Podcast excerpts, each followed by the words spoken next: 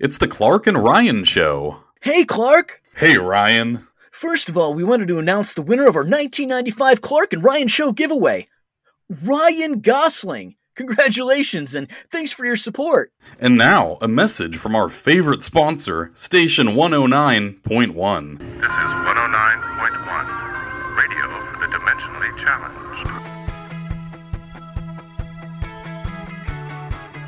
Welcome to the Nostalgic Millennial Podcast, where we will nerd out over the shows, movies, books, games, and more that made us who we are today. Prepare yourself for a return to the 1990s on the Nostalgic Millennial Podcast.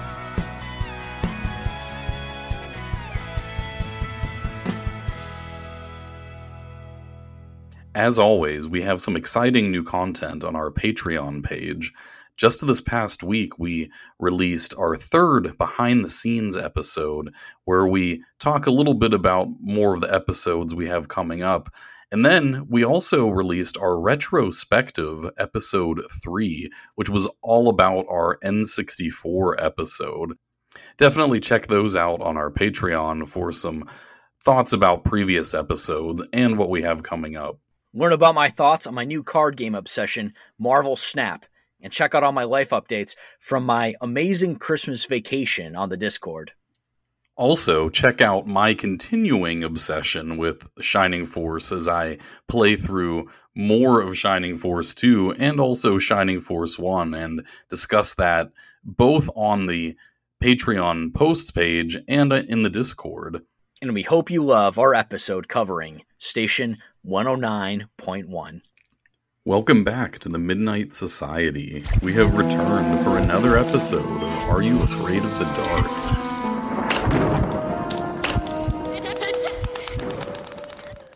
If you listened to our last episode, in which we covered the Tale of the Midnight Madness and the Tale of the Pinball Wizard, you would have heard at the very end that there was a third episode that was slated to be covered, but we ran out of time. So here we finally return to the Tale of Station 109.1. This is a star studded episode of Are You Afraid of the Dark, in which we will see characters portrayed by a young Ryan Gosling and a somewhat young Gilbert Gottfried. Before we get into that, I would like to set the stage, as I often do. This particular episode took place in 1995. To be precise, it was November the 11th. And this is fascinating for us because as we are recording, of course, this will not be when it releases, but at the time of recording, it is in fact November the 10th. So in just a few hours, we will be tipping over to the same exact date that this was released. Now, before we get to our, our first scene of the episode, I just wanted to throw in my two cents about my nostalgia with this particular one. This was one that I 100% saw back in the day when I was a kid. It was on a lot in reruns, and at the time, I didn't really have any clue who Ryan Gosling was because at that point, he really wasn't any different than the other actors you would see in an Are You Afraid of the Dark episode. But Gilbert Gottfried, of course, we all knew. I had heard his voice many times because Aladdin is one of my favorite Disney movies, and of course, he portrays the parrot Iago in and it was kind of strange as, as a kid to realize oh this guy is an actual person. He's not just a voice of a parrot. He is in fact a man with also a very strange voice but he was a real person. And it was interesting to see him in a role in an are you afraid of the dark episode. And as much as someone for me who was eight years old at the time could understand kind of seemed like a big deal that he was on a Nickelodeon show. So for this one, yeah, I, I don't have nostalgia. I didn't see it. I didn't hear about it. Looking at the captions, it says the tale of station 109.1 featuring Ryan Gosling. So that that's what perked my ears. I got a lot to say about that later on in the episode about Ryan Gosling as an actor. But yeah, Gilbert Gottfried was huge too. And the actors here really shine. But no nostalgia here. I experienced this completely fresh, and I'm excited to talk about the different actors here because they really do shine. And it's not just Gilbert Gottfried, it's also Ryan Gosling. Well, that brings us to our Midnight Society scene. So, as you all know, generally these episodes begin with the introduction of whoever the storyteller is and a little bit of a skit at the beginning. And so we will, as we have been, now I will say, if, if you had heard some of our earlier Are You Afraid of the Dark episodes, the first or second one, we didn't narrate episodes in there. We just simply went through our observations and talked about the episodes. But starting in our third episode of Are You Afraid of the Dark, we actually started narrating through scene by scene, and that seems to be much more effective, especially since a lot of you have not seen these in many years. So hopefully, my narration, Paul's uh, clips and sound grabs that he'll include in the editing help to sort of bring back the idea of the episode and makes it more clear. So this will be the first time that we are covering one episode in one of our episodes. Only one Are You Afraid of the Dark episode. Uh, we, we're providing a lot of time to this one. Now, if we go into the first scene, the Midnight Society, we see Stig. He is blindfolded and he is being brought in for his second try to join the Midnight Society. There was a previous episode called The Tale of the Dead Man's Float, which we have already covered. And at the end of that episode, the society did not vote to let Stig in, which I think was ridiculous, but that's we already discussed that. So what ends up happening is this is his second try to get voted in. It has to be a unanimous vote by the whole society he has with him a radio and he asks all of the members in the Midnight Society to have brought radios station. with them as well. Said, Go, and he asks them to and they do it all at once and it creates this cacophony of sound that is completely noise it's nothing that you can hear really what's going on because all of the stations are playing together so Stig yells for everyone to turn off their radios and boom boxes because the cacophony of sound is, is too loud. And he tells everyone now to imagine all of these radio signals that were just flying around the space and how they are invisible, but they are all around us. And he then further says to imagine the static. There's no way to tell. It may be hidden somewhere in the static there might be a signal coming from some place we never thought of. Like maybe beyond the grave. Something hidden. A message that we can't perceive normally, but that is there and it is around us. Pretty existential sort of opening, very thought provoking. This idea of hidden messages in the static.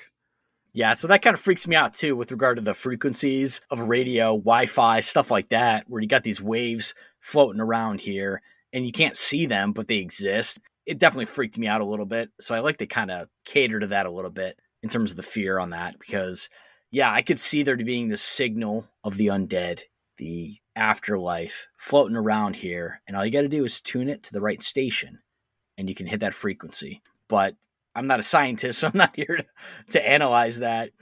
I got to give Stig some credit here. He's coming back here. We did talk about Dead Man's Float. What a travesty that was. And to reiterate again, Stig, he should have made it in. He should have. He's replacing Frank, ostensibly, but he's not the heartthrob, right? He's this nerdy, overweight kid, doesn't have the physicality of a Frank. Certainly not the the charisma or the machismo of a Frank either. Like he doesn't quite have the the same vibes as a Frank. Not at all. And that's why I think they were so reticent about allowing him in, but the stories are so good, you know? So he's like, "Come on, give me a chance here." So when they play the different radio stations, you know, Stig says, "Play your favorite." And I was wondering what your favorite station would be. Obviously not the number, but what kind of stuff would you listen to at that age? what kind of radio music or shows or whatever would you have turned on during this Midnight Society meeting? Well, I mean, I can give you the number because the number is the same uh, that I listen to now. Uh, because uh, you know the area that I grew up in, I eventually uh, in the past year moved back to, and it's ninety nine point seven. It is a pop station.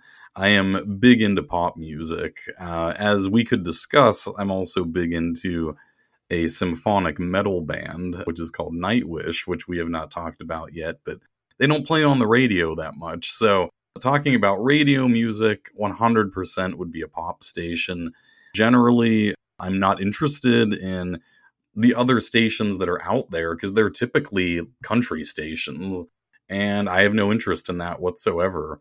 So, I mean, just on the way home today, I had on the pop station, and they have a, a very limited rotation where I feel like they play maybe like the same 30, 40 songs all the time. But it's pretty much the best there is. And, and that's what I would have listened to as a kid, also. But now I have to turn that back to you. I mean, what's your radio station? Well, again, harkening back to that age, nowadays we have Bluetooth. You know, you can turn on YouTube, Spotify, very explicit things that you like. Back then, yeah, it was basically pop music, like you said, popular music stations or a rock station generally. I had a couple phases where I, I did listen to some actual shows. So I had this like the shock jock phase of my life where I would listen to shock jock in the morning and shock jock on my way home from work based on my commute. And then from there, I actually turned to sports talk shows, sports media. And it was called The Fan. I'm sure it's everywhere. But basically, they just talk sports all the time. And they basically had a morning, afternoon, and like rush hour show. But that just got, it was so mind numbing trying to listen to sports. And I don't really care about sports as much anymore. But it, that, that was too hard to watch. It was just so like, my brain just melted. So those were my really two phases. But yeah, nowadays you got six stations up. You have you know your soft rock, your hard rock, your pop, etc., all going in there. And and he, again, I, I usually don't listen to radio now because you have Bluetooth. And but back then, those were the the main things I listened to. I actually do still listen to the radio, like commuting, and it's because it's simpler, like than to like. I have an older car too, so it doesn't have the best um, like systems for a lot of that stuff. So I I just flip through the stations. And yeah, nowadays, I mean, sometimes I listen to like NPR news, um, and then yeah, the pop station. If I can get hard rock, that would be my ideal. Yeah, so Stig, like you had said, he's replacing Frank here, and Frank leaving does take away a piece of the soul of the show for me because, of course, he is the Dr. Vink storyteller. So now that Frank is gone, there is no more Dr. Vink. But that being said, I agree with you that Stig, both of these stories are amazing. Strangely enough, they're the only two he ever tells. He never tells another after this because this is season five. So, moving on from the Midnight Society scene, of course, Stig throws the powder onto the fire. Submitted for the approval of the Midnight Society. I call this story The Tale of Station 109.1. And we get into the actual story. When it starts, it appears as if we are at a funeral home, some sort of viewing perhaps. We see flowers. There is the sort of music you would hear at a funeral home that is playing and eventually we see this is actually the bedroom of our main character, whose name is Chris. And he is laying out as if he's dead. He is posed with his hands on his chest. And it would seem like he's in a funeral home, but it's actually his bedroom. And his mom comes in, says that it's time for dinner. And we see the music being turned off. So apparently, Chris has been playing this music in his room on his boombox, and he has been laying himself out as if he is dead. The mom doesn't seem to think this is weird. Now, at the dinner table, things are getting a little bit morbid, we could say, because as the food is being passed around, Chris just keeps making these really creepy comments and saying things like, I wonder if anyone was ever buried alive. And he takes his shrimp and he buries them inside his mashed potatoes. He makes like a weird cross out of I don't know if it was carrots or what it was, but he made some sort of cross in his potatoes and put them in. was really creepy. He starts talking about how you could imagine if you were in the coffin and dirt was being thrown on top of it. And he's doing all of this while his mom and dad and his brother are all at the table. And he's just going off on this weird riff about all of this stuff. At one point, the mother says, Pass the grave, meaning pass the gravy. We cut from the scene. It's a very awkward situation where Chris is clearly freaking everybody out. Going back to the potatoes, I have to ask you, what is this thing of pressing the spoon in and then pouring in the gravy? I've seen this before, and to me, it's really unappetizing. I don't play with my food whenever I'm eating it. And then, of course, the shrimp and the cross thing, he takes it to a whole nother level. But what is your thought about the potato divot? I mean, of all the things for you to criticize, that's it. That's what you're talking about here. Like, I do the same thing. I don't think that's that weird. You make the divot so the gravy goes inside the potatoes, and then you eventually mix the potatoes. If you just pour the gravy on the potatoes, it cascades on the outer edges of the potatoes and doesn't get inside the potatoes. So that made perfect sense to me that he was doing that. No, man, I was I was actually just joking because like because I, I decided to pick the most mundane detail out of the scene to try to pick on it because the whole thing is so bizarre. Like I I don't understand like who is this kid and who are his parents? And and they're allowing him to just to just spout off all this all this death stuff like and live in a room where he is like essentially recreated a funeral home? Like what but then so all this is happening but then for some reason we get a close up of someone putting the little divot in the potato and like it's just such a it's such a random shot. It just sort of grabbed my attention like as we have all this insanity and then they decided to show that little that little mundane detail well that was that was set up to develop the buried alive thing with the shrimp let's rewind back to the craziness of chris and this mom, I mean, she's got to do something here. What's wrong with him? I mean, he's got something wrong with him. Again, I understand it's for comedic value. You know, he's integrated with the dead. He loves the the dead. He loves the post mortem X, Y, and Z here. But the mom's got to do something here. And she goes in this room and she just she's so casual about him. And she points out like any other normal mom would do to pick up his dirty clothes. Like that's what she says. That's her problem is that he has dirty clothes there. It's not the fact that the guy's got candles lit, which is a fire hazard. It's not the fact that he's laying down in a suit, right? A funeral suit, which yeah. is going to have to be fixed. You know, you have to go, go to dry cleaners. You do. I mean, that's going to be expensive. And I mean, he's he's even posed himself as if he's a corpse. It's it's crazy. Yeah, and the flowers, even the flowers. Yeah, where is he? getting? Where's he getting the I mean, flowers from? Dude, I mean, listen, having been married, right? The flowers. I mean, no, you're talking thousands of dollars for these flowers that are going to die in a week. Where's he getting the money for that? How is none of that going through her mind? It's funny because we get a very, very brief explanation, like in the next scene, where his brother, who of course is played by Ryan Gosling, his name is Jamie. He makes a comment to somebody that his brother was playing in the graveyard with some of his friends, and apparently that somehow has made him deranged. It's weird. Poor kid. Poor nothing, man. He's deranged. So we, we don't get a very clear understanding of what's going on here, but I'm going to have to posit something right here. And so hear me out. Later on in the episode, we are going to meet a character who is played by the same actor that plays Old Man Corcoran in a different episode. And in that episode, the whole plot is that there are kids playing hide and seek in a graveyard. And he is like the groundskeeper of the graveyard. So I can't help but wonder if this reference to Chris playing in the graveyard was meant to suggest that he was one of the kids from the previous episode. And then it's just sort of the strange connection that we get that same actor in both episodes. That's interesting. Yeah, it's it's possible that he was one of you know, maybe in that episode that wasn't isolated, right? He he maybe did that with other kids. He clearly messed up Chris, right? And it's not just Chris though. I, I feel like the mom's kind of a little messed up too. Not only her not stepping in here with the room fiasco of the candles and the flowers, but that dinner, man. I mean, you're talking potatoes. I, I agree with you. I think it's a carrot, right? Carrots, ham, and then shrimp.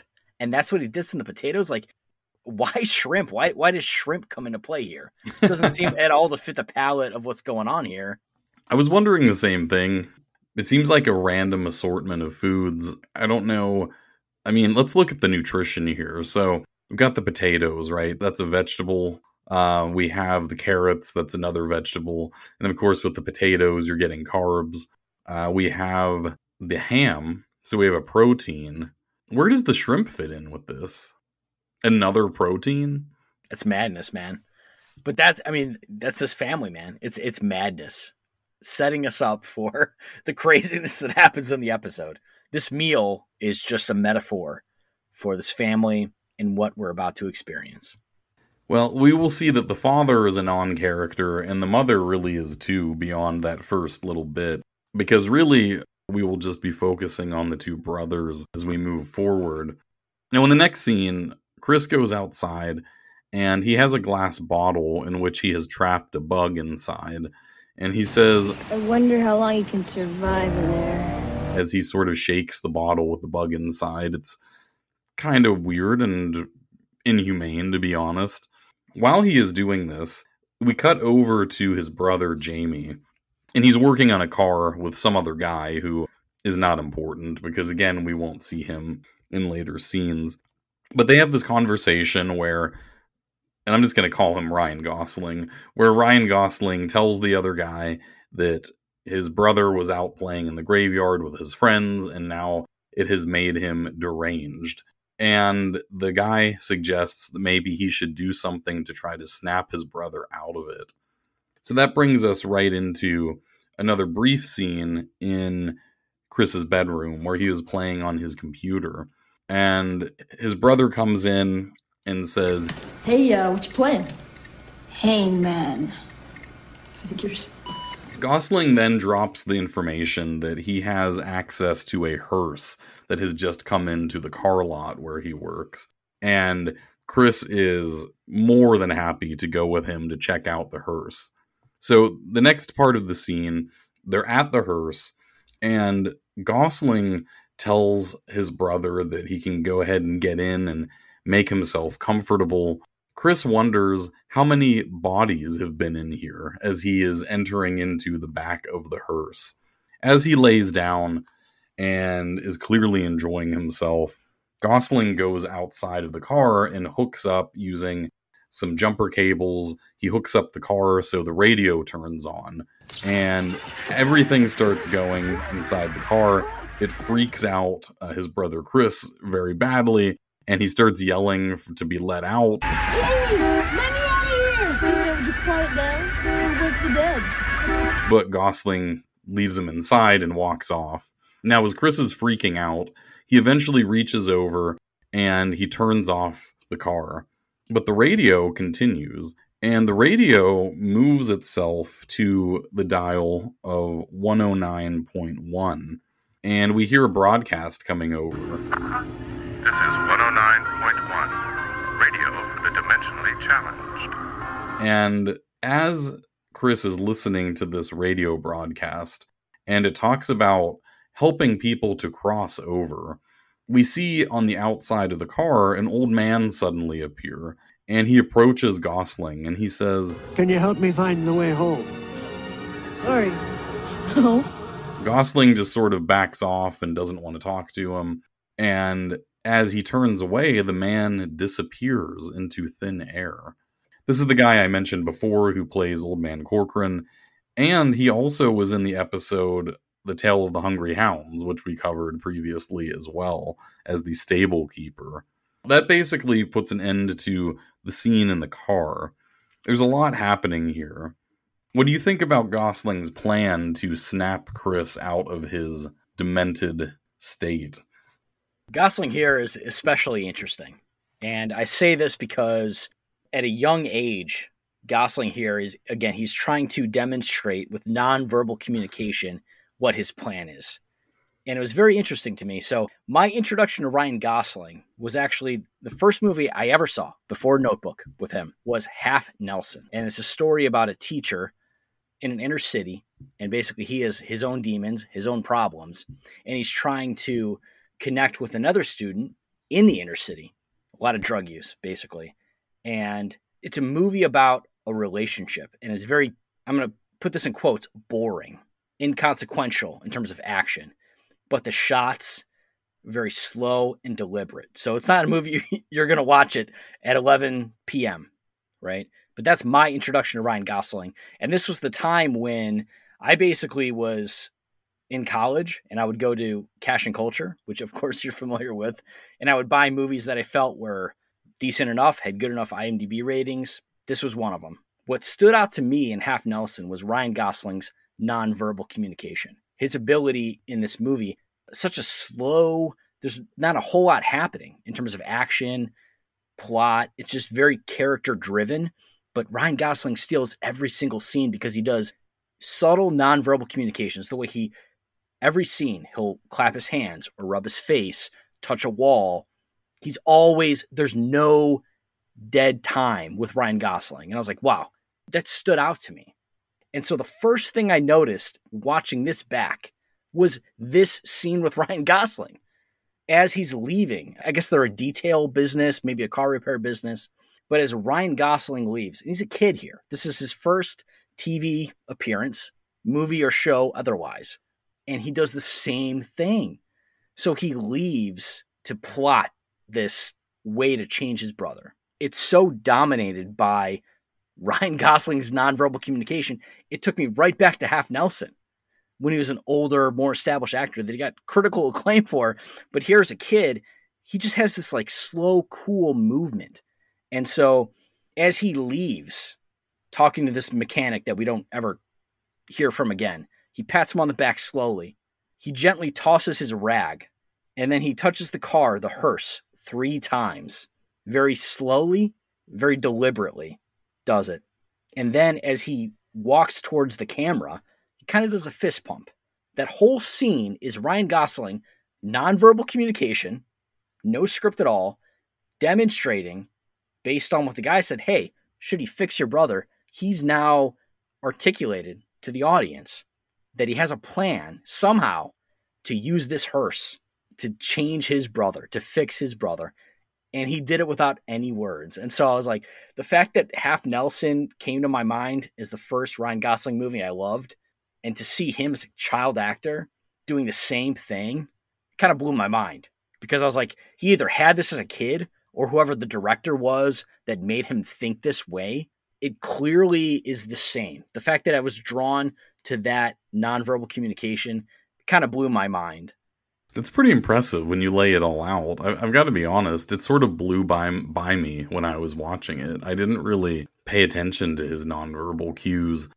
I'm not really a big Gosling fan, not meaning that I don't like him, but that I haven't really watched a lot of his work. I think this is probably what I've seen him in the most is this episode of Are You Afraid of the Dark? So interesting that his methods seem to have carried over into his adult career as well.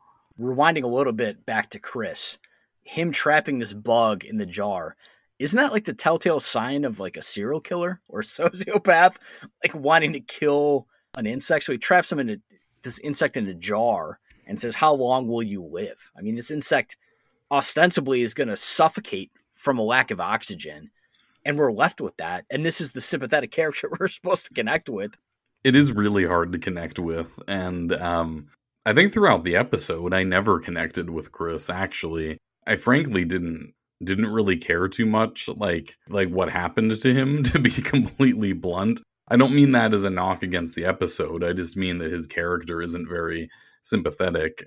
I watch it more though for the performances of the other characters. In a way it's kind of bizarre that chris is the main character. I don't know why they didn't cast Gosling as the main character, but I, I, guess because of the nature of who that character was, that it made more sense to have somebody like Chris, uh, you know, the actor that played Chris, uh, do the role. But yeah, the whole thing with the bug that that I mean, especially now watching it as an adult, it, gives me some serious pause because yeah, harm to animals is a major warning sign, causing unnecessary. I mean, I'm not talking about people that like squash a like a spider in their house or something, but like unnecessary aggression to animals is not like a great thing to do or to see. It's interesting you say spider in the house. My kids and my wife, I cannot kill a bug in my house. We live in the forest basically, and we get plenty of bugs, plenty of spiders. My kids will not let me kill them. I have to get like a jar or or some kind of a Tupperware container to to capture it and release it. And so I've I've just accepted the fact that hey, I'm not killing any bugs here. So that kind of made me think a little bit of like, wow, that's so different from how I am now where we can't like kill a bug in a house. And here's this person like willingly trying to kill an insect and, and in my opinion, torture it. That's what's really kind of concerning is the torturing aspect. Um, but I do release now I do release bugs, but I, I, yeah, I didn't when I was a kid. I mean, that wasn't really a thing in my house. You would squash things, you know, if if they got in the house for the most part. I think that's only something that I started in more recent years. Really good setup here with the man who disappears. Right, we see a little bit of a supernatural occurrence right at the beginning. We see this guy asking if we can help him find his way home. I wonder why Gosling doesn't help him and he seems reluctant to help him in later scenes as well.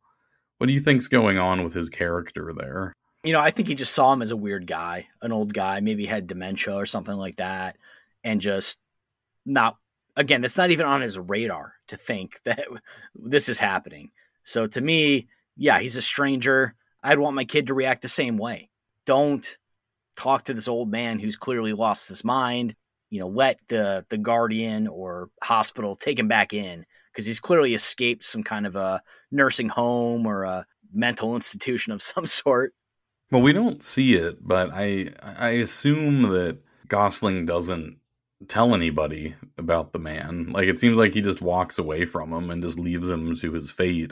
Now, of course, he disappears because he's dead, which we will uh, figure more out about later. But I don't know. It seemed a little callous to me because he doesn't even. It's not like he goes home and like tells his parents, "Hey, there's like this old man outside who's confused." Like he just sort of lets him go.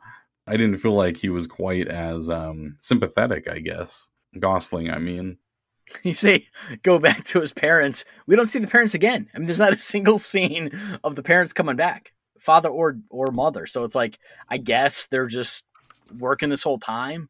We don't see him again. I mean, we have plenty of scenes that cut back to the kitchen and them interacting, but the parents, they're gone. Yeah, they're no longer they're just totally absent from this point forward, which I mean is a typical plot device of Are You Afraid of the Dark to just conveniently have the parents just not be around so that the kids have to deal with all these things on their own. So I mean that's fairly typical. The final thing I wanted to mention about what you talked about with the scenes was Chris playing Hangman. He has a mouse and he's tapping, and there's sound effects, right? Hangman's a word game, right? You guess a certain word, and he's not typing at all. He's using one hand, using a mouse. He's playing like a, a different type of game here. Is there a different kind of hangman here that I'm not aware of? Because he should be typing, right? No, I think this was just a writing issue where the writers didn't really know what sort of games you would play on a computer, and apparently this actor had no idea either how you would. I don't even remember there being a hangman. I'm sure there was, but I don't remember there being a hangman game on the computer. I mean, I, I just grew up with your you had like your solitaire, your free cell, your minesweeper, you know, those typical games that were pre-installed. I don't remember there being like a like a free like pre-installed hangman so i'm not even really sure. I think it was just because of the name. I think they just wanted to use the name hangman probably to make him seem even more creepy than he already does. Yeah i mean that makes sense. I think that's a common theme in this episode because you know even harkening back to what you mentioned about the, the hearse scene it was really hard for me to connect what was happening because ryan gosling uses the battery like a jump start cable to start the car. But if you've jumped a car before, you have to turn the ignition, right? They don't even address that whatsoever. And then Chris is in the hearse and yet he's acting trapped. The keys are in the car. I mean, he could just he could just leave, right? I mean, there's there's nothing trapping him in this car because he has the keys. He could just unlock it. Like I was not able to connect with the despair that he experienced, fearing being in this hearse because he had the keys. I mean, he could have driven it away if he wanted to, ostensibly, let alone just opening a door. I mean, it would have been so easy for him to do. And then the next scene after this is him doing that. It's a cut to him in the kitchen. So he's obviously left the hearse. So this whole idea of captivity in the hearse just couldn't connect with me because he had so many ways to escape. I don't know how much of it is is like Ryan Gosling failing in his prank or just ignoring the fact of the reality of what this prank was. I, I it's it's hard for me to reconcile Chris's fear knowing he could just escape.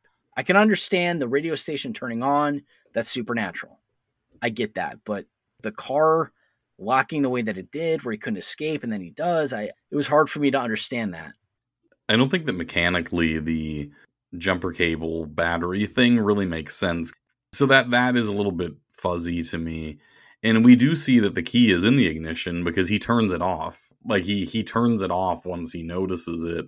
But yeah, the panic was uh well, let's just say for somebody who supposedly is so in love with death, Chris seems to be very skittish around any sort of danger. And we'll see that throughout the episode that he doesn't really seem like he's that into death, really, um, even though that's supposedly his whole personality at this point. I will say that the concept of lying down in a hearse freaks me the heck out and is one of the like it's just a very unnatural sort of feeling the idea of even imagining it i'm not a big fan of like rituals involving death well i'm not a fan of rituals in general but when we get around to you know death rituals like the hearses coffins people being out in viewings and all that sort of stuff it sort of has this unclean sort of like energy to me. Like i don't like being around bodies death all that sort of stuff. It just i don't really understand i don't understand why we do these things and uh, so the idea of voluntarily lying down in a hearse where bodies after bodies have been laid, that really creeps me the heck out. So I don't know if you had any sort of like visceral reaction to the idea of being in the hearse or imagining that. Nothing like that, thankfully, because it wasn't. No one's getting buried in dirt. Really, that's, that's kind of my perspective of it my visceral reaction was about the whole concept behind Daniel Carpenter. So like I kind of thought maybe the reason Chris couldn't escape the hearse was because death is basically enclosing him in the hearse so he can't escape. He has to face death. But yet we know Daniel Carpenter, the actual dead person in the hearse, is able to escape. And so there's this radio station that helps lost souls find where they're going what is the purpose of this radio station? Like why is daniel carpenter not able to go to the afterlife? Like why is like what happened that prevented him from crossing over that he was able to escape and then he needed the radio station? Like i couldn't understand why all of that was happening. I never that never even occurred to me because i just sort of assumed with ghosts the whole reason the whole concept behind ghosts that people normally give is that they can't move on for some reason. And you know whether it's some sort of unfinished business or whatever it is but they're trapped between realms. If i can use a sabrina term they're trapped between realms because they there's something blocking them from moving ahead. So i don't know what daniel carpenter the old man that we see what his specific reason is, but I just sort of assumed that all of these lost souls that we see had some sort of problem or they couldn't move on. Now, as to the radio station, the thing that I think is a little strange is that the radio station is in the hearse, but so like at what point is the spirit hearing the station because they're already dead when they're in the hearse. So like their body's in the hearse, and then their body goes to the graveyard and gets buried, or they get cremated or whatever. But the spirit, like, why would the spirit hear the radio station? Are they hanging around the body the whole time? Just like watching like their body like being driven in the hearse, and then they hear the radio. I don't know the, the logistics of the spirits coming into contact with the radio are a little bit difficult. I think. I like what you said about the unfinished business because that's the exact verbiage from like Casper, another movie I can't wait to cover. But the idea of unfinished business, trying to explain ultimately like why ghosts would exist if they do, why would they be there? Because they have stuff they need to do. Or is it like a purgatory where they have to do or some kind of punishment for their sins? Like what's going on here that they wouldn't just cross over? And we have no real idea what Daniel Carpenter's issue is. And unfortunately, it doesn't really get addressed, right? It, it's just kind of like, for whatever reason, he's just a lost soul that was displaced, and they never really explained it, as far as I'm aware. Well, after this, we have a very, very brief scene in the kitchen. How's it going, Hearst boy? Hey, I'm listening to that. It's four o'clock, Chumpy. You know I never miss Clark and Ryan. I did you want? Don't be mad. I was just trying to get you to lighten up. So lighten up. And then right from there, we go into Chris's bedroom where he is trying to look up the radio station. And he's typing it into this amazing old computer, old 90s computer. You can see the the old interface on the screen. It's it's really great. Uh, and he's at a website that is called radiospace.com and he is typing in the 109.1 to try to find out where it is located Initially, it says that there are no matches. Then he clicks something that says last entry. And when he clicks that on the screen, it brings up an address, which is 63 East 9th Street, Center City. Immediately after this, we cut to Chris wandering around town trying to find the station. And he keeps bumping into people that ask him, Excuse me. And there are at least three or four people that we see that do this but he just like his brother ignores them and he keeps trying to find the radio station.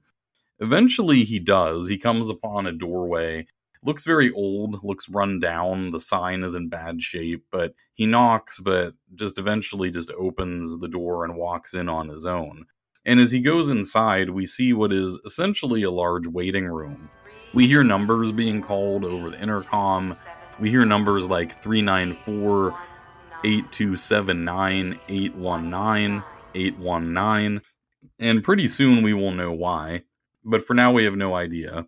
You can notice that the people that are waiting all seem to have some sort of armbands on or at least wristbands i should say and we will see more about those in a little bit. Now as chris walks down past this waiting space where there's a big line of people, there is a sign, and there are many signs on the wall that they say, do not talk. And there's another sign as we reach what appears to be some sort of counter where the people are lined up in front of.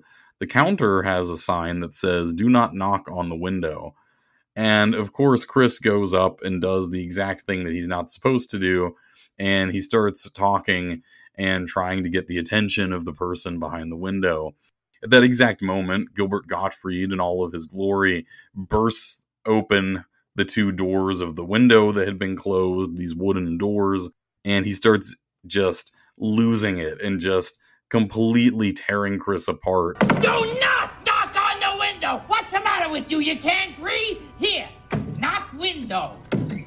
Do not on the. Let's try it together, shall we? Do not knock on the window! And he also is annoyed that Chris doesn't seem to understand the idea of a line. But uh, this is an interesting phenomenon that's taking place. It's like one person and then there's another one behind them, all standing quietly, one after the other. What do you suppose that is? It's a line!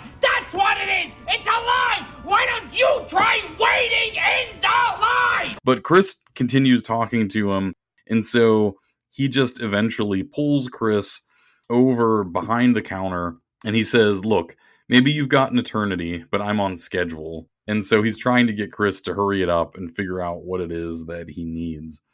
Chris, as soon as he walks behind the counter, gets slapped on the wrist with one of these armbands. Gottfried hits him with it.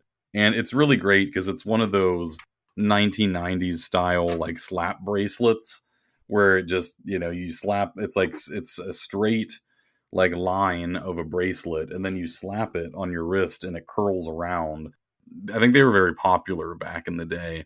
So Chris is very confused at this point about what's going on and he makes a comment about needing to go home and Gottfried says, You are going home. You're going home to the next life. And then he looks at a big list that he has. And Chris had mentioned that he heard about the radio station because he was in a hearse. And so Gottfried uses this information to look at this big list that he has. And he says, hearse, hearse, hearse. And then he's like, ah, there you are. Carpenter, Daniel James, buried this afternoon and he says, You stayed with the hearse too long. Is that it? Well, that happens. Now, Chris tries to tell him that he has made a horrible mistake. But I'm not dead, and I'm not that carpenter guy.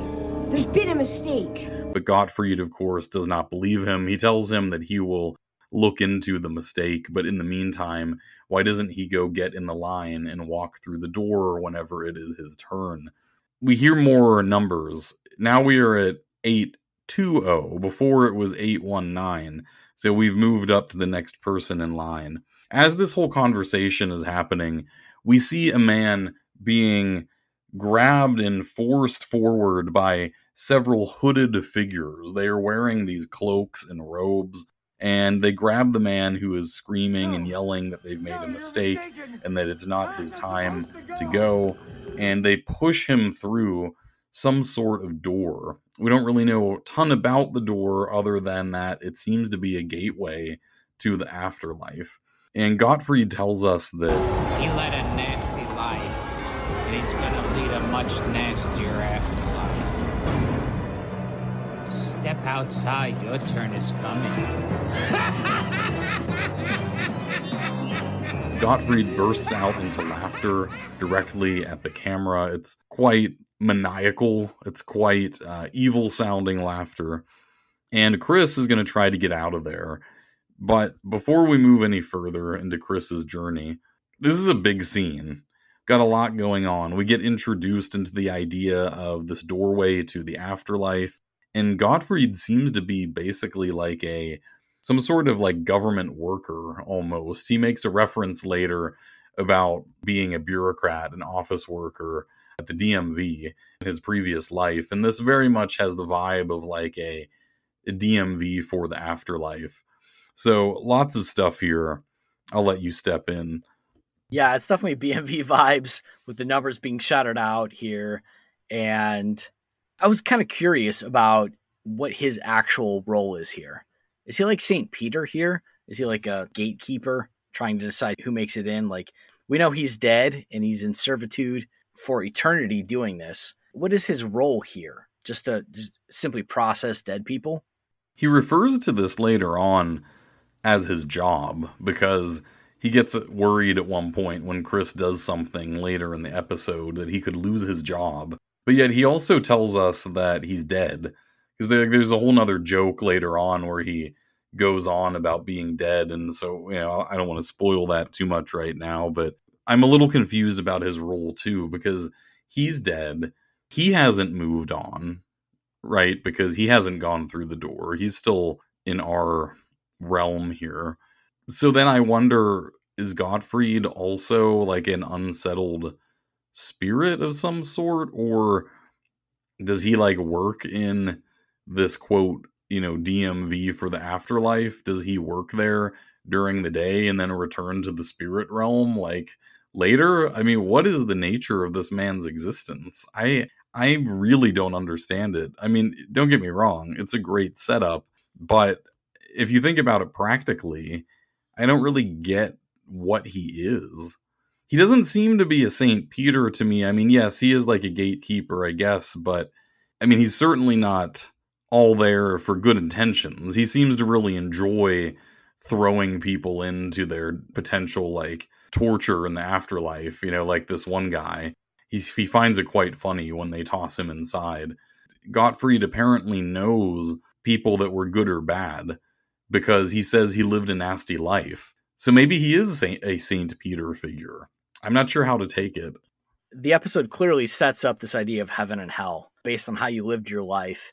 Do you die and go to heaven or die and go to hell? And I agree with you that he does kind of have these vibes where he understands it. As we'll know from Daniel Carpenter, I think he can kind of vibe based on how people are approaching death, probably where they're at in life, right? Like if somebody's ready for death, they're going to be more happy. And if not, they're going to be more reticent about it. So I think he might just be vibing off of how they think about it. So we hear about Ryan Gosling not missing this Clark and Ryan show. And I was curious about that because I was like, what radio show as a kid do I remember I couldn't miss? I to me, this is so novel. I, have never heard of that before. It kind of took me back to like Christmas story with the radio show. There's no show as a kid that I would listen to that's like I got to see it, and yet they included it. So it's I was so disconnected from that. Do you have any idea on what the Clark and Ryan show is? Man, I didn't listen to the radio as a kid either, and the concept of somebody that is that age being so excited to listen to the radio was a little bit strange to me, but no, Clark and Ryan show. I wrote it down too in a later part. I missed it in this section. I was really wondering, like, what could this be? I mean, it's is it like our podcast? I mean, so we have two guys, Clark and Ryan. I wonder if it's a nostalgia show, except for them, it would probably be about, I guess, since this is the 1990s, maybe like the 1970s. That's what I would make it into, just because I think it would be funny if they were using our concept. But as to in the actual episode, they don't actually tell us anything about it, just that it's Clark and Ryan. So, I mean, what do you think Clark and Ryan are into? What do they talk about? It's probably a horror podcast, something like that. I have I have no idea. I, I honestly have no idea. Like an like a very very early uh, like true crime podcast, something like that. I mean, it would fit for the for the story that we're into here. I have to say too, um, Gottfried's performance from the very beginning, it's so good. I feel like he. I know you uh, were really drawn in by Gosling's acting. For me, Gottfried is the episode.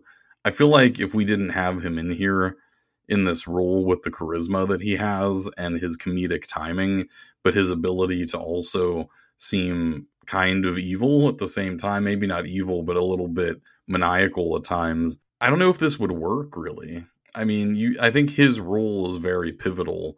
I think without it, it would be a lot harder to make the script work once we get into these scenes in the radio station.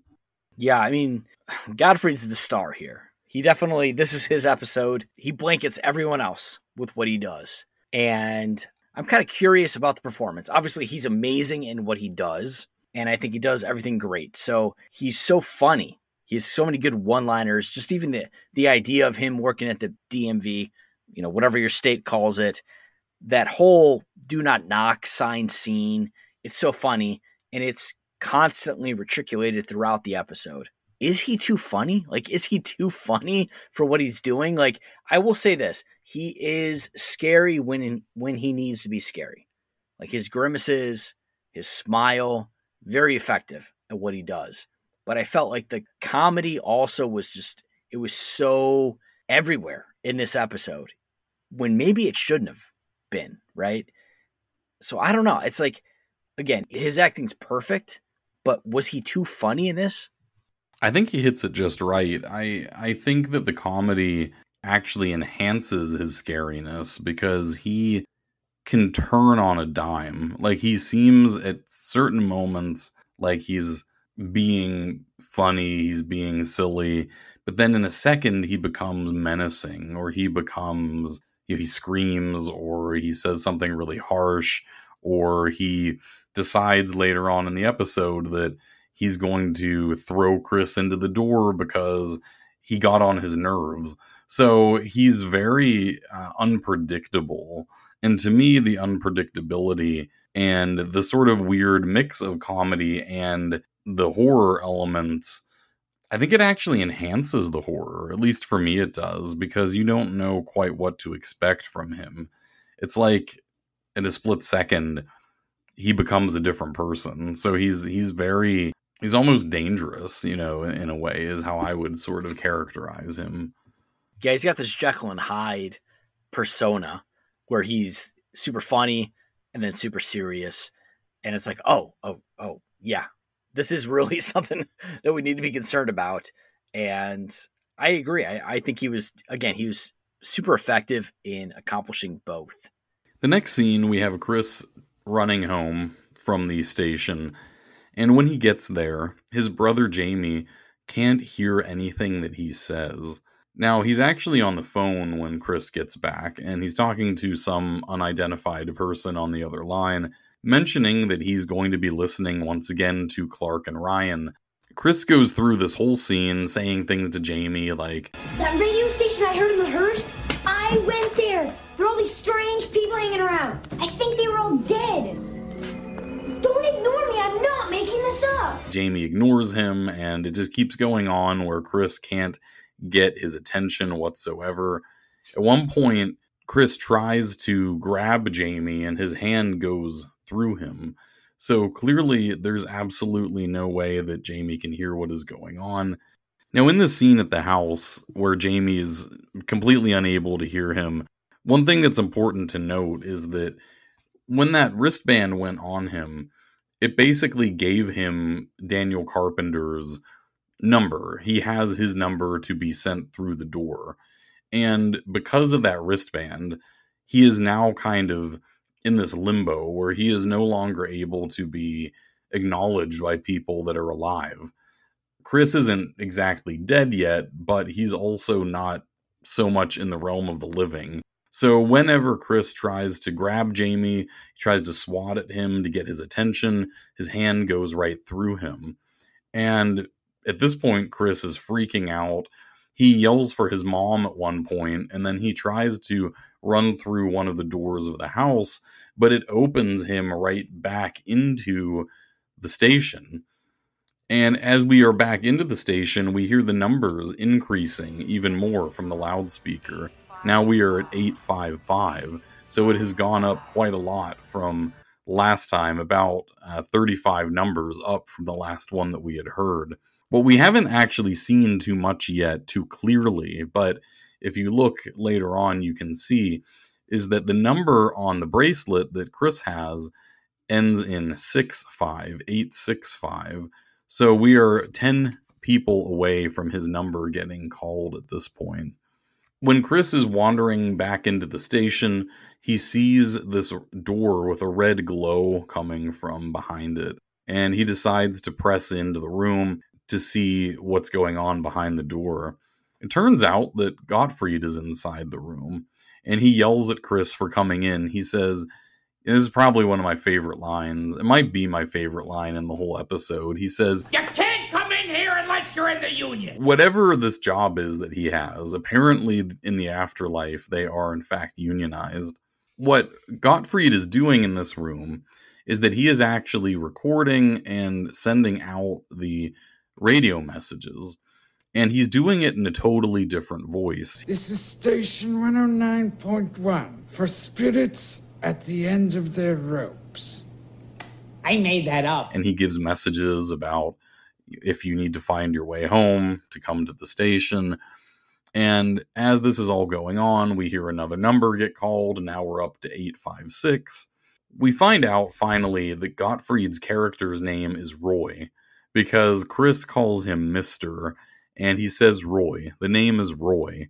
Chris continues trying to explain that he's not really dead and that this is a mistake.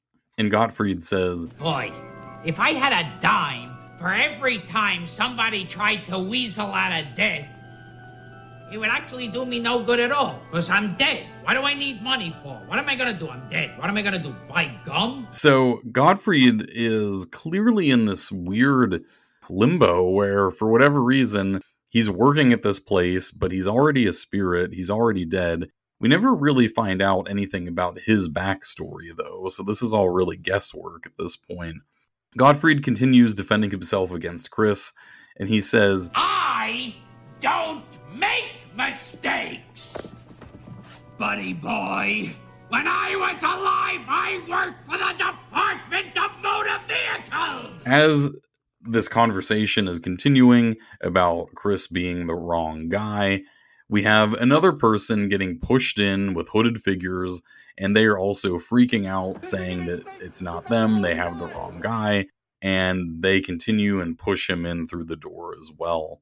At this point, we're getting close to the beginning of the Ryan and Clark show, which we had learned would start at 4 o'clock. Chris is able to take the initiative here uh, whenever Gottfried leaves the room to broadcast to the station that his brother would be listening to, and he starts trying to send him messages asking for help. Jamie, Jamie, this is Chris. Man, I hope you're listening to this. I'm trapped at the radio station. They think I'm dead, and they're gonna make me go to the afterlife. We do see that in the real world, Gosling is out working on one of his cars, and he does have the radio turned on, and he starts hearing these messages coming in from Chris. But he doesn't believe it. Okay, nice try. I'm not falling for it.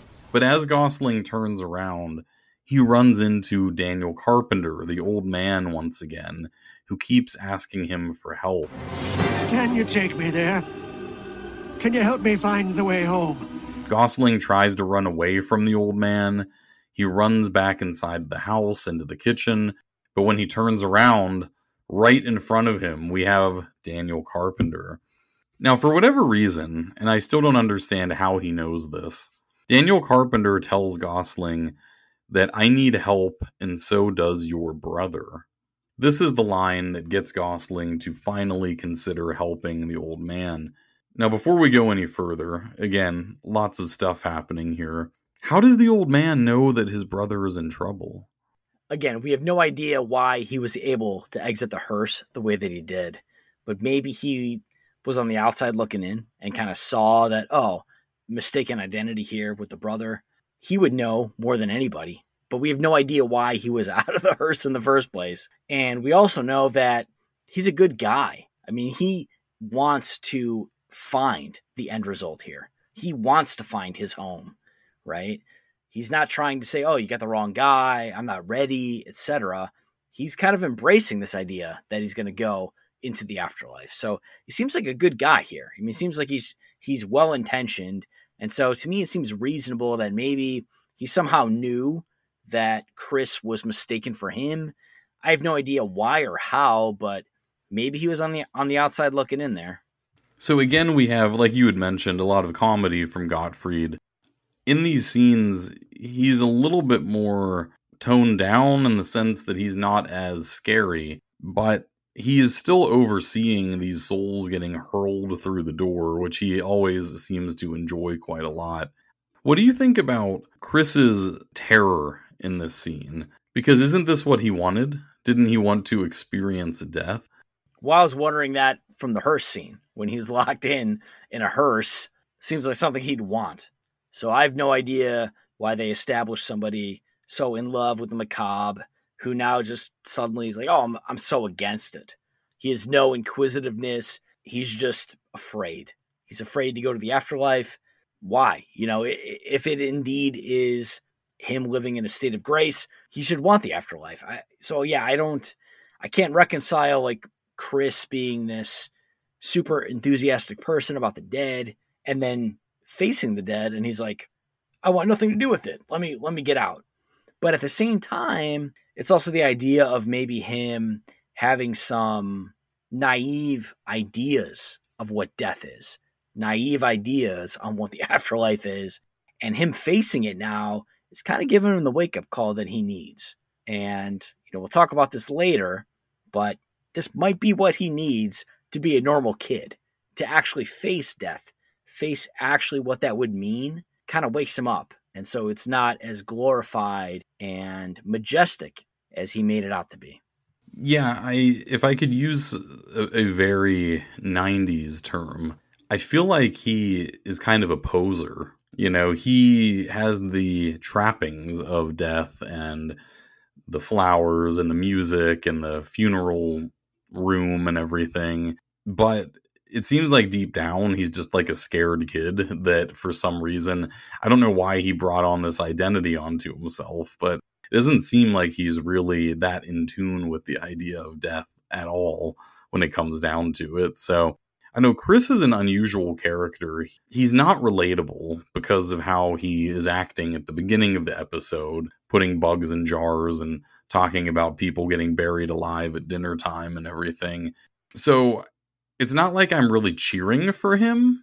I don't really have much attachment to Chris here. It's more of I'm actually more curious to see how does Ryan Gosling react to the situation? Like now that he has heard Chris through the radio, now that the old man has actually shown himself to him and he's can tell that something's going on, is he going to make it in time to save Chris? But I'm not actually as invested in Chris himself. I don't know how you felt about his character at this point because we're actually getting pretty close to the final scene of the episode here. Well, Ryan Gosling's the hero here. I mean, we'll talk about that a little bit later, but the idea of Chris, I think he's yeah, he's reaching out for something that makes sense. And to me, I've seen plenty of movies that use that motif of people like they're just drowning and they want something to connect to. So they connect with like a serial killer and they befriend him and, and be with him. And then it's like, oh, when push comes to shove, you're killing somebody. Or if you're belonging to a cult like Jonestown or something like that, like you actually got to take the medicine to go to go to whatever and die. And it's like, oh, now things are real. And so Chris, I think, is just lashing out. He's reaching out, trying to find X, Y, and Z. And here he is in death, connecting with it. And now he's faced with it. And he's like, whoa, I don't actually want to deal with this. I was just kind of reaching out. And Ryan Gosling, the older brother here, from the very beginning says, he's weird. I'm going to fix him. And I'm going to pull a prank on him. And hopefully this fixes him. And I guess we'll find out if Ryan Gosling's approach works. Okay, so we are back at the station, and the numbers keep coming. We get up to 858. At this point in the story, we see that uh, Gottfried notices that Chris has been broadcasting in the room and he basically yells at him and says, What are you doing? I could lose my job. And he starts chasing him around the recording room, the broadcasting room. Don't bother running, kid. There's nowhere to hide. Chris runs off into the hallway and he runs into a random room where he, like, very weakly barricades the door. Like, he moves a couple boxes around and then he sort of hides underneath it of a kind of like a desk sort of thing and we hear the numbers going. We get up to 859 and we see the 865 that is on his wrist on his band. But Gottfried has had enough. We hear him yell, That's not the numbers! You get on my nerves, kid! You're going now! and the hooded figures come in. They pull Chris away and they start taking him toward the door.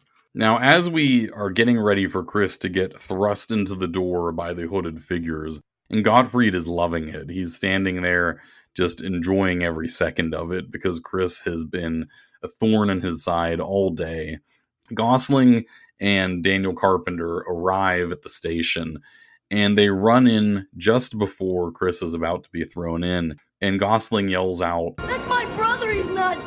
And Gottfried says, Nah, I don't think so.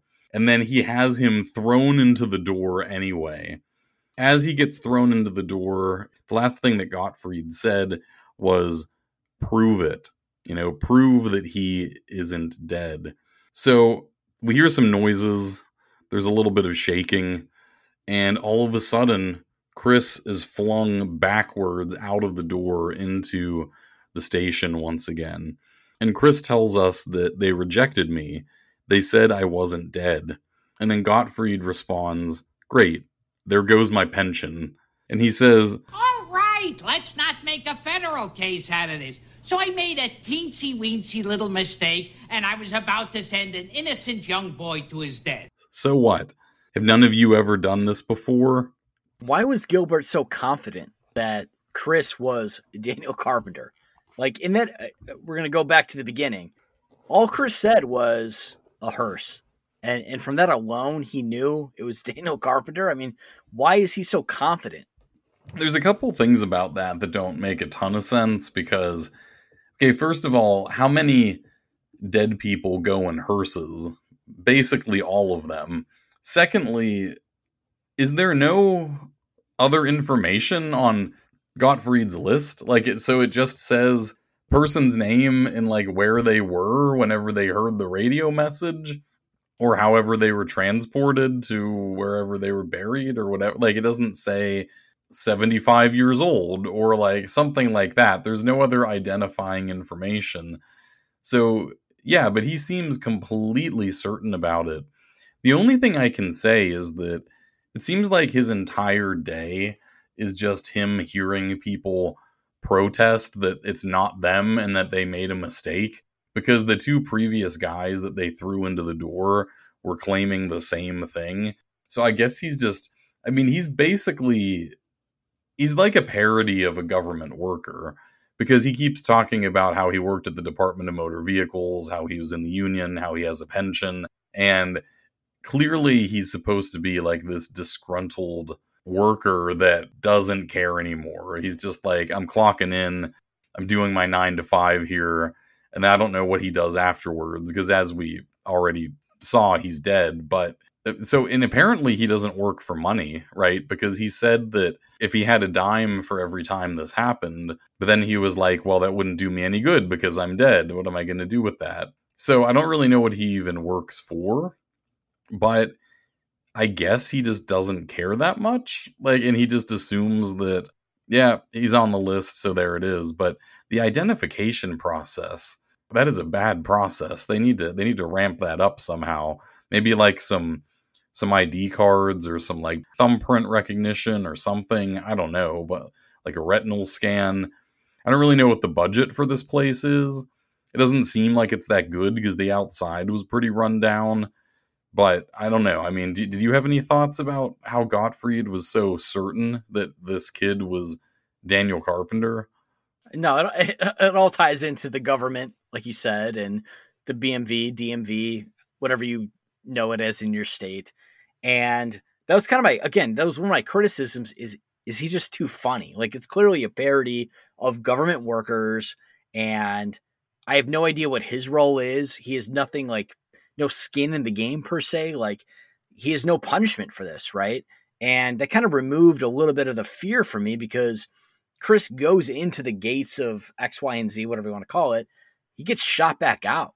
It's like a foolproof strategy. So it's like he had no actual risk of ever dying. Like the whole time that he was afraid he was going to be put improperly, there was a safeguard mechanism to save him from that. The whole fear and scariness of it just was removed because here's Gottfried cracking jokes.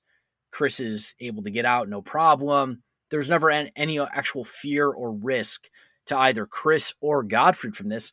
And then when Chris gets out, the choice of the episode is to crack jokes like, hey, Gottfried's like, yeah, you know, I made a mistake. And again, that's funny. It's funny, but at the same time, what if they decided to go with a plot where he actually felt some kind of ramification for messing up, like some kind of skin in the game where him messing up. Again, he mentions he was afraid of being fired. We have no idea what that means. But what if he had some kind of fear of X, Y, and Z happening for him failing? So it's again, it's this dichotomy of the the humor, which is obviously good, and the scariness, which is obviously good. But to me, it kind of I didn't see how it connected. I don't know. I thought the humor was on point. The thing that I definitely agree with is that the stakes aren't there at the end, and I think that for me the humor is not the not the issue. It's more of the way that they handle the afterlife and like the gate to the afterlife that there aren't repercussions. I'm not really so concerned with Gottfried having skin in the game because to me he is sort of I mean, he's already dead, so like he's sort of above everything that's happening. He's not really the one at risk, but I thought would have been a good ending, which does not happen here because the last part of the scene that we didn't cover yet is that when Chris gets thrown back out, Daniel Carpenter finally does go through the door. And Chris basically says, Why did he just go through? Why wasn't he afraid? And Gottfried says, It's only horrible if you've led a bad life. You led a good life, it's the best thing going. So that's where the episode almost ends. There's a little bit after that. But it's sort of almost like the happy ending with Carpenter to me was the problem. Because, you know, Carpenter goes in and it's great. And I guess, I don't know, to me, Gottfried's last words there about, oh, it's great if you lived a good life, it was almost like too happy. Like, I wanted some sort of twist here where Chris yeah, he got thrown out, but he still has some kind of strange effects from being in the door in the first place. Like maybe he comes out and maybe now he's a ghost, like because he walked through the after, like through the doors, and like no one can see him when he goes home, or some kind of like twist, like dark ending, which you get on some of these. Are you afraid of the dark episodes? Where everything seems okay, but it's not but in this one, it's legitimately just okay. He goes home after this. We see him walking outside with his brother. He has his baseball stuff with him. They're going to go, as Gosling says, hang out in the real world. And he even sees the bug and lets him out of the jar, which I do appreciate. But th- there's no, um, I guess, for Chris's character, I wanted some sort of dark twist to occur where somehow something wasn't quite right, something didn't quite go the way they thought it did. Somehow he's still connected to to the station or to the afterlife or some sort of ghost situation, whatever they could have come up with. I felt like it was too clean of an ending. No, I agree. And they could have done it very easily with regard to him playing with the dead right? Like a Ouija board type of scenario. I mean, we saw in Pinball Wizard, which we've covered, that it's just playing games, mm-hmm. right? When you're supposed to be on the clock, just playing a pinball game, you could be caught in an eternity of damnation, right? And so for him just to be like, oh, you're wrongfully X, Y, and Z, come back out, you're good to go. Wait, you're right. It's way too clean. I mean, they could have put him in eternal torment based on this mischaracterization, but the theme could have been hey, don't mess with the occult. Don't mess with the dead. Focus on the living, etc. And they decided instead to go really clean with it. Yeah, I agree. I I'm fine with how they ended Carpenter's story, having him go in and he was fine.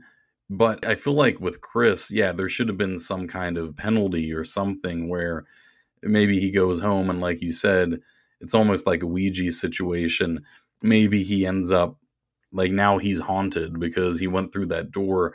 Maybe now he can maybe if he's not a ghost he can now see all of the ghosts that are out there in the world. Like he can see all of the spirits and like they're constantly asking him can you help me? Can you help me? or like there's some sort of any kind of dark twist at all. Like anything to make it not be just a now i'm living a normal life. Something that was like a lasting scar or influence from what happened.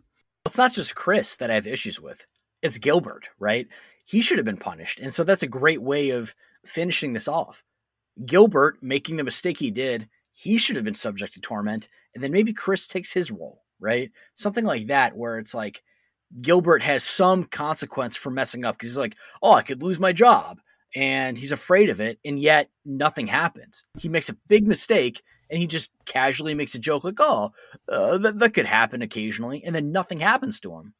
So I kind of like nothing happening to him because I like the idea of his character being untouchable because he's whatever he is. We don't really know what his nature is. However, if we were going to go with that, I think I came up with a great idea, which is the hooded figures could have dragged Gottfried through the door. And then, like you said, Chris then is forced to take his role. That would have been a really good ending, I think. No, I, I completely agree. I think that would be a really good ending. Obviously, I'm happy that Daniel Carpenter gets the ending that he does. Seems like he lived a good life. And, you know, I know myself personally, like that is my biggest fear would be dying in a state where I felt that I was not ready to experience the afterlife in the way that I wanted to. And you're, you're dealing with eternity at that point versus somebody who lived in grace. So it's like my life is to be Daniel Carpenter and to have that exit. That would be that's everyone's dream, I feel. And so to have that type of ending would be amazing. To me, though, the people that say, oh, it's not my turn, I'm not ready, wow, that really horrifies me because at that point, you're done. There's nothing you can do to fix it. You're just subject to eternal X, Y, and Z. That's not going well for you. Yeah, I thought that was an interesting idea of this whole concept of people being ready or not ready.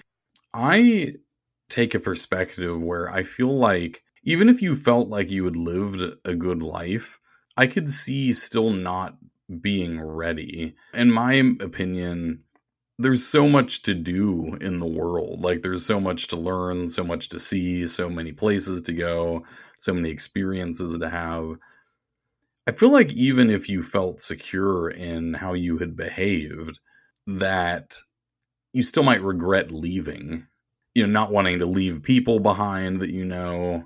But I feel like the people in this episode, there's not really anyone like that. It's very clearly we have these guys that were bad guys. Gottfried even tells us one of them was bad, and they're the ones that don't want to go. And then I guess Carpenter apparently is completely at peace with the idea. I don't know. In psychology, there's this there's this one psychologist that came up with these different stages of life, and the last one is called integrity versus despair, and it basically comes down to your ability to accept your own mortality, and that's basically the whole like final it's like the final milestone of a person's life in many ways. So it does sort of square with that idea. I could get someone like Chris feeling that way, but the people that were untimely ripped from their human existence, right? They were all old. I mean, it was they're not. I mean, they're probably in their sixties or seventies. Like, I feel like if you're in your sixties and seventies, you know you're going to die. You know, within reason. It's like at what age? And we're what mid thirties, right? At what age do you feel like, oh, okay, this makes sense that I'm dying now? Versus is there a point in your life where you're like, okay, I'm at the age where now if I die, it's okay? Versus, you know, if you're 70, do you still feel like, oh, I got more time? I shouldn't be removed from human existence. I mean, at what point does that happen? Like, you can understand like a 10 year old dying and being like, okay, like that's way too young. But these people, I mean, they were in their 60s, maybe 70s, dying and still, hey, uh, it's too early for me. I mean, is there any age where you say, and again, we're not old enough to know, but is there an age where you're like, okay, I get that now my time's coming soon? Like you said, it's hard to know. I, I don't really think for me, I I feel like I, I don't know if I would reach that point um, because I feel like there'd always be something else I wanted to do. But I mean, our parents are in their, you know, all the millennials listening, our parents are all in their 60s and 70s. I, I don't really think of 60s and 70s as being old. I, I think maybe that's because basically all of my grandparents lived into either their 80s or 90s. So for me, I would kind of feel like minimum 80s is what I would probably want to live to. But there's all these other factors like, are you healthy? I feel like we'll have to do the podcast for another 30 or 40 years before we have definitive answers to these questions. The final scene of the episode is a brief Midnight Society scene. So the next time you play a radio, listen close. You might just pick up a signal just for you. We have a vote about Stig getting into the Midnight Society. He says beforehand that if you don't let me in now, you weren't listening. And I agree because honestly, his first story he should have gotten in. That's still ridiculous that he didn't make it in. But they, you know, they do their whole voting thing. They huddle together and they finally decide that he, in fact, is going to be let in. Although while they are while they are conferring, Stig put on his radio and he was playing some sort of metal music on the radio, which then they all glared at him and he had to turn it off. But they do, in fact, let him in. And when he finds out, he goes in for what appears to be a high five, but actually, he is trying to hug the female members of the Midnight Society, and he goes in for hugs on as many as he can, but they all sort of flee from him. And the episode ends with the oldest of the Midnight Society, our leader, Gary, saying to his younger brother, uh, who is Stig's friend, Control him or I'll throw you both out. and then he pours the water on the fire. And that is our, I guess, happy ending. Stig never does another story in all of season five, and then that is the end of the initial run of the show. But he made it in. So, I mean, what do you think about the Midnight Society here? Are they too picky that they have taken two stories to give Stig his due? No, I think it's reasonable. I mean, they have a very s- specific guideline for what they want for someone in the Midnight Society. You're not going to do it with one story. And so it's kind of like we want to see the commitment. We want to see how much you love it. That's a huge passion for them. So to me, I wouldn't, you know, one story to me is not enough. And it's not even necessarily the stories because I think he could even have a mediocre story and still make it in. Again, he has two bangers here, but just the commitment and the desire to go. Again, I keep thinking back to movie crew of our biggest guideline was just commitment, you know, making it every week, going to the movies, seeing the movies. That was the biggest thing. And so for them, they just want to see the commitment. They just want to see that, hey, on this day, when we do this, you're going to show up and you're going to play your role and fulfill your duty. And if you do that, you're good to go. So I think this story, more so than it being a good story, was just Stig being consistent in what he was doing. I think that's really what they were testing. And I think any society or any group, that would be what you're testing. The idea that this new member is going to be as committed to it and care about it and love it as much as you do. I think part of the problem here is really his personality. I don't really like Stig. I, I never liked him from the first one either. He has this this very um, distasteful personality. They demonstrate it in different ways, like how he plays music whenever they're trying to vote, the way he acts toward the girls that are in the society there at the ending. He's clearly kind of a little bit of a loose cannon, I guess we could say. So maybe I, I think a big part of the problem, probably with the first story, is that even though it was a good story, there were members that just didn't want him there. So I, I think that this story was good enough that it was it overcame those reservations that they had against him. Yeah, they ran, ran out of ideas to. You can imagine Stig coming in there, and they just said, "Listen, you don't have the Frank vibe here. We don't like you. We don't want you here. I know you may give good stories, but we just we're not having fun with you here. So regardless of your story content, we just don't want you here because you're so repulsive for X, Y, and Z. I see that with Stig, where it's like, okay, you can have good stories, but we just don't like you being here. And he felt kind of entitled here. He's kind of like mad giving this story that he wasn't allowed in with Dead Man's Float. He's like, I give a good story. I should be back here. Kind of felt a little entitled. And yet, it's just like if you're a member of the Midnight Society, you also want to have people you can get along with and experience stories with in a good way. And Stig's kind of come up, again, good stories, but not somebody you probably want to be hanging out with when you're doing the doing the dust and the fire at night. You know, it's like uh, he just, yeah, you're right. He's kind of repulsive. Yeah, and you were right to compare it to Movie Crew because that was a very exclusive membership to pass that test, you know, to, to pass that bar. It was really down to commitment more than anything. But I do recall that there were times where we had issues where there were people who wanted to tag along with the movie crew who were not dedicated members of it. And that was always a problem because it was awkward. You know, you had to tell people no.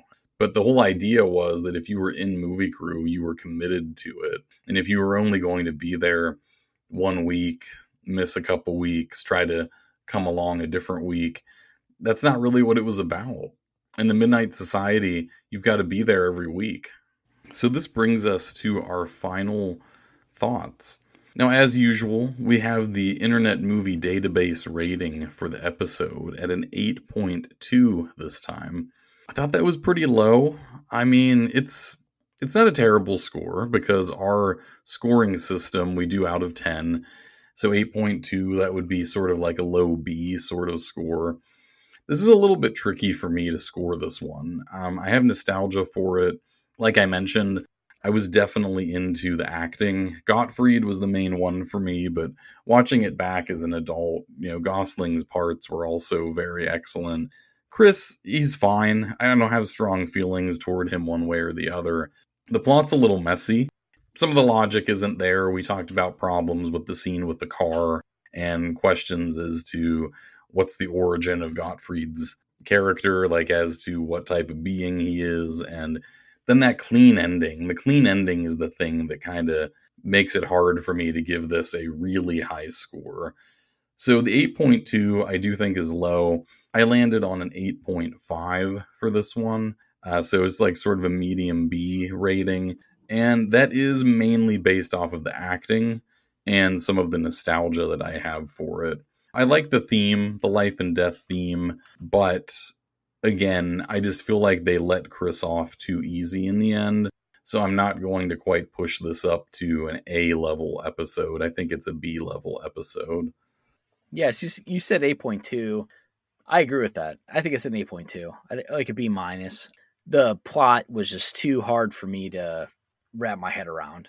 I like the idea of having ghosts and people passing and then their inability to cross over kind of like trying to explain how ghosts could come to be, but none of it was cohesive in a way that I could understand. I couldn't understand why people couldn't cross over. I couldn't understand the point of the radio station. I know Gilbert Gottfried talks about, hey, you know, you missed the crossover point, therefore you need this radio station. I have no idea what the crossover point is, why they just wouldn't cross over right away.